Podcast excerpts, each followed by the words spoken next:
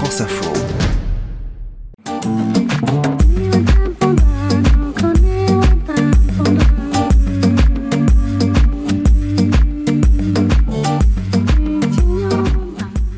On se penche sur le royaume des baskets, on se rend compte que quelque chose ne tourne pas rond. C'est un objet de culte, sa production explose, mais malgré les promesses et les efforts, la basket n'arrive pas à réduire sérieusement son empreinte environnementale. Pour se faire une idée, il faut imaginer que la production des baskets achetées en France en 2020 a rejeté autant de CO2 qu'un Boeing 777 qui aurait fait 4200 allers-retours entre Paris et New York. Pour voir ce que ça représente comme déchets, il faudrait aligner autour de 1600 camions de 38 tonnes, plein de vieilles baskets, soit une file continue de 20 km. C'est une estimation sur une toute petite part, parce que, rapporté à l'échelle de la planète, plus de 24 milliards de chaussures ont été fabriquées en 2019. Le cabinet Cantis, qui conseille les entreprises sur la gestion de leur empreinte environnementale, estime qu'elles ont rejeté 700 millions de tonnes de CO2, presque autant qu'un pays comme l'Allemagne.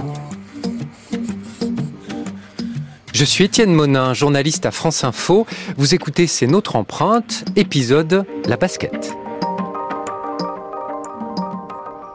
Ouvrir les yeux sur les baskets, c'est un peu comme entrer dans une forêt. Depuis que je regarde les chaussures des gens dans la rue, je me rends compte de la place prise par cet objet. Je suis impressionné par le nombre de marques, le nombre de modèles, le nombre de personnes qui portent aujourd'hui des baskets. Je suis surpris par leur statut. La basket est à la fois un objet de culte, un objet commercial, une identité, un choix éthique, un objet de collection quel est le prix que paye la planète et quelle place occupe cet objet dans nos vies. Pour répondre à la première question, il faut suivre le chemin que prend la basket de sa naissance à sa mort. Pour répondre à la deuxième question, il suffit de pousser la porte des magasins là où la basket est devenue un objet de culte à haute valeur commerciale. Mon surnom c'est Tonton Gibbs. J'ai écrit un livre qui s'appelle Cultissime Sneakers euh, aux éditions Larousse. Et je fais des vidéos sur YouTube euh, des photos sur Instagram. Je suis, euh, on va dire, entre un média et un influenceur euh, sneakers et mode urbaine. Le phénomène basket en France, si tu veux, c'est quand même quelque chose qui a explosé depuis 2012, 13, 14 par là, et qui est vraiment, enfin, je sais sais même pas comment expliquer quoi. C'est une machine de guerre quoi. C'est une boule de neige qui, qui arrête pas de grossir. Et d'ailleurs, on en parle souvent avec les retailers, donc les, les, les, vendeurs en magasin, les, les, propriétaires de shop, ils se disent mais quand ça va s'arrêter quoi? Même eux ils y croient pas, ils se disent mais quand, quand est-ce que ça va s'arrêter? Parce que ça ne fait que monter en fait. On est dans le nouvel espace Temples aux Galeries Lafayette, Haussmann et on va découvrir ce lieu ensemble. Maintenant dans Paris tu as des, des, des, bandes de jeunes qui se baladent et qui, qui, qui surveillent les réseaux sociaux des magasins pour euh, voir par exemple euh, si une paire sort dans un magasin, ils vont tous aller courir euh, dans le magasin. Donc c'est des, jeunes qui sont payés par des entreprises de, revente, etc., etc. Parce qu'il y a tellement, il y a plus de demandes que d'offres en fait, si tu veux.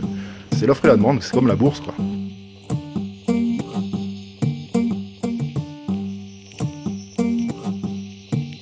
L'identité de la basket, sa conception peut se faire dans un bureau à Paris, en Italie, en Allemagne, aux États-Unis. Mais à coup sûr, son lieu de naissance, sa production sera en Asie. Les marques ultra dominantes sous-traitent dans des ateliers de fabrication en Chine, en Inde, au Vietnam et en Indonésie. La basket que j'achète dans mon magasin peut parcourir plus de 17 000 km en bateau entre les usines de Xiamen en Chine et le port du Havre. Mais ça n'est pas cela qui coûte le plus cher à l'environnement. Ce qui pollue le plus, c'est l'énergie utilisée pour la fabrication. La Chine est à la fois championne du monde pour la production de chaussures et pour l'utilisation du charbon dans son industrie, donc pour les émissions de gaz à effet de serre. Ce qui pose aussi problème, c'est que la basket est un millefeuille de plastique. C'est un enfant du pétrole à durée de vie réduite qui ne se plie pas aux contraintes des entreprises de recyclage. Je m'appelle Michael Royer. Je suis vice-président du groupe Royer, euh, fils du, président et petit-fils du fondateur. Je dis souvent que je suis né dans une boîte de chaussures, puisque ça fait 75 ans que le groupe existe. Et donc on, toute la famille a été baignée dedans et c'est ce qu'on connaît le mieux. Nous produisons dans le groupe en général entre 15 et 20 millions de paires de chaussures par an. Euh, nous produisons principalement la sneakers en particulier en Chine et au Vietnam, qui sont les deux plus gros pays euh, producteurs de sneakers. Mais on peut aussi avoir des alternatives en, en, Inde, où on a des usines qui font des sneakers pour nous en Inde, et aussi au Portugal, parce qu'on a besoin d'un approvisionnement plus proche. Peut y avoir, je fais le compte dans ma tête en même temps, euh, presque une dizaine de matériaux plastiques sur une chaussure en même temps. Pour moi, il y a deux problèmes principaux euh, au niveau de la basket et de l'environnement. Bah, le premier, c'est le sourcing lointain. Depuis plusieurs décennies, euh, l'Europe, en particulier la France, ont abandonné ce type de production. Et donc maintenant, toutes les connaissances, technologies, façons de faire sont en Asie. C'est eux qui ont les meilleures usines et les meilleures machines pour produire des baskets et la meilleure technologie pour produire des baskets maintenant. Et ils font avec du charbon et du pétrole et, surtout loin de chez nous. Et c'est le transport en bateau qui est, peut-être le plus embêtant. Le deuxième point qui est le plus euh, compliqué, c'est que la, la sneaker, c'est un produit complexe avec beaucoup de matières différentes et donc euh, très compliqué à recycler.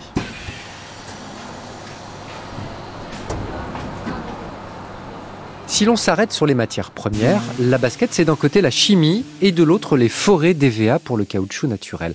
En quantité, ça n'est pas grand-chose, mais quand on regarde à la loupe, on peut voir comment la semelle de ma basket peut peser sur les forêts et les communautés locales. Aujourd'hui, l'EVA, l'arbre à caoutchouc, est essentiellement exploité en monoculture en Asie du Sud-Est, mais au départ, il vient du Brésil et son exploitation peut par endroits participer à la lutte contre la déforestation. C'est le parti pris de la marque française Veja. Elle est sur le créneau de la basket éthique. Elle permet à des communautés d'Amazonie de préserver la forêt dans la réserve Chico Mendes. Voilà ce qu'il faut pour arriver à conjuguer business et écosystème local.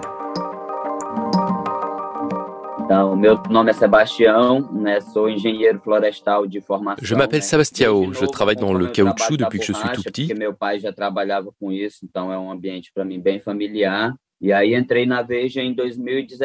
Mon père exploitait déjà le caoutchouc dans l'état d'Acre. Je travaille pour la marque Veja depuis 2017. Je suis coordinateur du secteur du caoutchouc ici à Acre et dans toute l'Amazonie.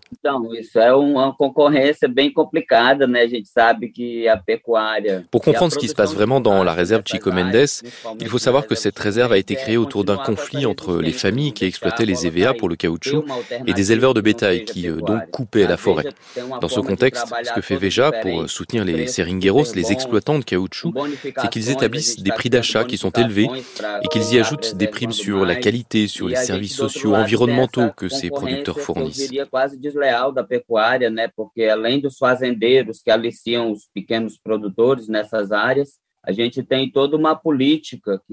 Donc on essaie de peser sur le plan économique au niveau du pouvoir d'achat pour que ces familles cultivent le caoutchouc au lieu d'élever le bétail. Mais aujourd'hui, on fait face à une concurrence presque déloyale entre ces deux grandes matières premières de l'Amazonie parce que le gouvernement national fait la promotion de l'élevage de bétail plutôt que des alternatives.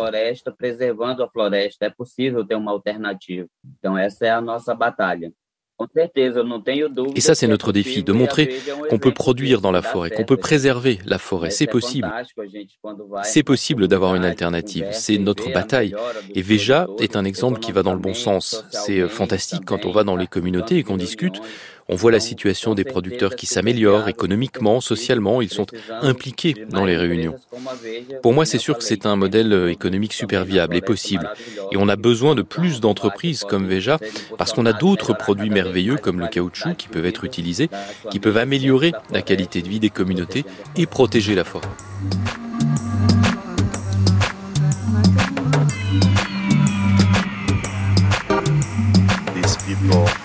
that and sometimes of the sources of wisdom that are not available.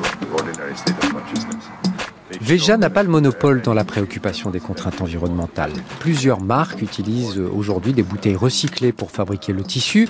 De vrais progrès ont été faits notamment dans les ateliers chinois avec des techniques qui permettent d'économiser de la matière. Il n'y a pas une incompatibilité entre la basket et l'environnement, mais ça se fait de façon trop dispersée et à la marge. À Romans dans la Drôme, la marque française Insoft a mis le recyclage et la fabrication locale au centre de son projet il y a encore du chemin à faire. Je suis Patrick Mingonnet, créateur de la société Insoft. et nous réalisons en France des chaussures qui respectent l'environnement. Une chaussure de sport, il y a, il y a 10 ans, euh, pouvait contenir jusqu'à 50 matières différentes. Aujourd'hui, tous les fabricants essayent de réduire, mais c'est petit une, une, chaussure, donc dissocier 50 matières, ça reste compliqué. Ce qu'on fait chez Insoft, c'est essayer d'utiliser le minimum de matières différentes. Donc sur notre chaussure Hector, on a du polyester et une semelle caoutchouc, ce qui fait qu'en fin de vie, on arrive à séparer les deux plutôt facilement. On cherche vraiment à intégrer dès la conception des modèles comment le produit va finir, va terminer sa vie.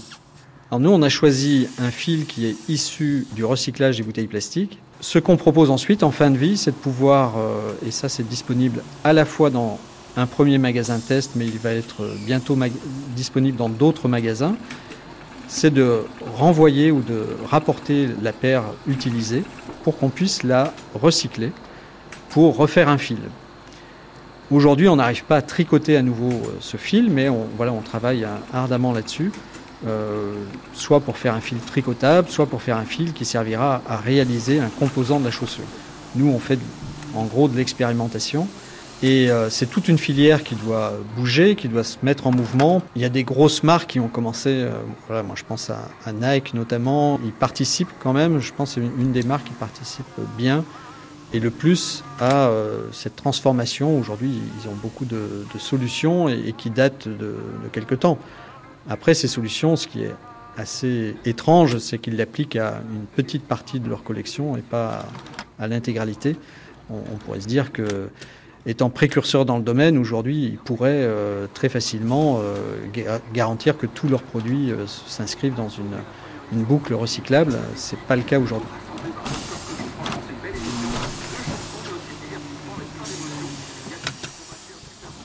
Ceux qui sont les mieux placés pour mesurer le travail qui reste à faire avec la basket, ce sont ceux qui la récupèrent en fin de vie.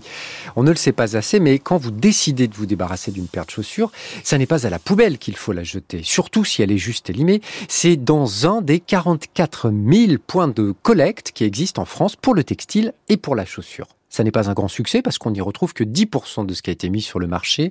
Mais si ces chaussures déchets ne sont pas recyclables, elles ont encore une valeur. Elles peuvent servir comme deuxième main dans les pays pauvres. Nos baskets sont des pigeons voyageurs. Elles viennent d'Asie et elles repartent en Afrique. Je suis Pierre Duponchel, je suis président du Relais France. Le Relais France, c'est un acteur de l'économie sociale et circulaire. C'est une émanation d'Emmaüs. L'entreprise ressemble à une petite ville. Elle est installée à 20 minutes de Béthune avec une série de hangars dans lesquels des travailleurs en insertion trient des montagnes de vêtements et de chaussures qui ont été collectés. Dans les containers du relais qui sont disposés dans les villes, on ramasse les vêtements et les chaussures. On sélectionne les chaussures dans des sacs à part et après, on passe à une étape de tri, paire par paire, et on sélectionne les chaussures en fonction de la destination. Le but de notre tri, c'est effectivement de trouver une deuxième vie à ce que l'on collecte. Alors la deuxième vie, il y a deux pistes, hein, ce qu'on appelle le réemploi, c'est-à-dire une deuxième vie en chaussures. Et puis le recyclage, c'est une deuxième vie en autre produit que la chaussure. Donc souvent, compte tenu de l'état actuel des moyens industriels, ça part en combustible solide de récupération, c'est-à-dire que ça sert à euh, de combustible dans les cimenteries. À, ce jour, je ne connais pas de circuit qui, de façon industrielle et massive, puisse euh, recycler les chaussures que nous avons. Tout ce qui est de toute façon recyclage plastique suppose une, une uniformité de composition que l'on ne trouve pas, que l'on trouve difficilement tant dans les vêtements que dans les chaussures. Sur euh, 100 kilos ou 100 tonnes de chaussures que nous trions, on va trouver seulement 3 tonnes qu'on saura revendre dans nos magasins en France et euh, à peu près 70 tonnes que nous revendons dans des pays à faible pouvoir d'achat. Donc nous, on travaille essentiellement avec l'Afrique, donc on en retrouvera sur les marchés de Dakar, Bamako, Ouagadougou, Koudougou, parce que il n'y a pas de marché de la chaussure d'occasion dans les pays européens. Le marché, il est dans les pays à plus faible pouvoir d'achat, où le prix de la chaussure neuve est quasiment inaccessible pour le pouvoir d'achat local, alors que le prix d'une chaussure de récupération bien triée et en bon état est tout à fait accessible au pouvoir d'achat local. On a quelquefois des très belles chaussures, hein, des chaussures de marque ou qui ont peut-être même jamais été utilisées, etc. Donc vraiment, on n'a pas de souci pour les commercialiser. Le problème, c'est que ce qui se commercialise est relativement faible en proportion de ce que nous collectons.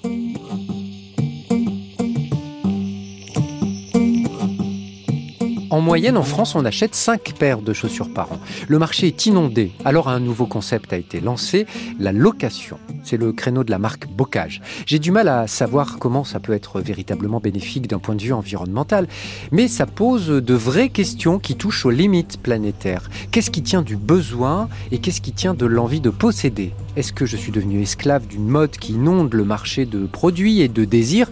Et qui possède le frein, nous ou la planète, le climat cette idée de location est un moyen de réfléchir à la responsabilité de chacun, celle du producteur et celle du consommateur. Je suis Clémence Cornet, directrice de marque euh, de Bocage. On a lancé il y a un petit peu plus de deux ans la location de chaussures avec notre service qui s'appelle l'atelier Bocage, qui permet à nos clients de continuer à consommer euh, en se faisant plaisir avec la mode, mais en, ayant une consommation responsable et engagée, puisque la paire euh, est ensuite reconditionnée dans nos ateliers. Avec une paire de chaussures, on va réussir à avoir plusieurs clientes qui vont pouvoir s'équiper avec cette même paire de chaussures. Dans un premier cycle de vie, elle va connaître deux mois de location avec une cliente. Dans un deuxième, on va l'offrir sur un marché de seconde main à 50% de son prix neuf.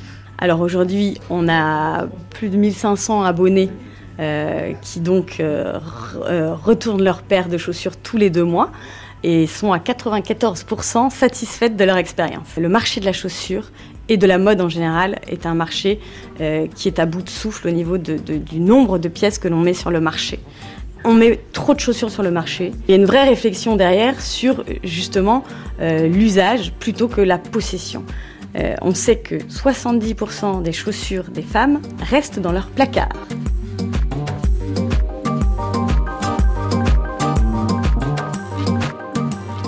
Pour l'instant, l'industrie de la chaussure s'adapte, accompagne la prise de conscience climatique sans modifier profondément le modèle de production et l'appétit de consommation. Dans cette fuite en avant, difficile de démêler les responsabilités entre les producteurs qui cherchent à écouler un produit, la basket, et les consommateurs qui lui vouent un culte. C'est d'autant plus compliqué qu'aujourd'hui la basket fait sa propre publicité. Elle prétend véhiculer des valeurs, des qualités environnementales, mais réglementairement elle avance masquée. Il n'y a pas encore de contraintes pour afficher et certifier ce qu'elle contient comme matériau et ce qu'elle a comme impact environnemental. L'autre difficulté, c'est que la pression de la mode est forte, très forte, et c'est un vrai sujet qui concerne pas mal d'autres objets. C'était C'est notre empreinte, un podcast original France Info. Production Étienne Monin, réalisation Alexandre Manzanares.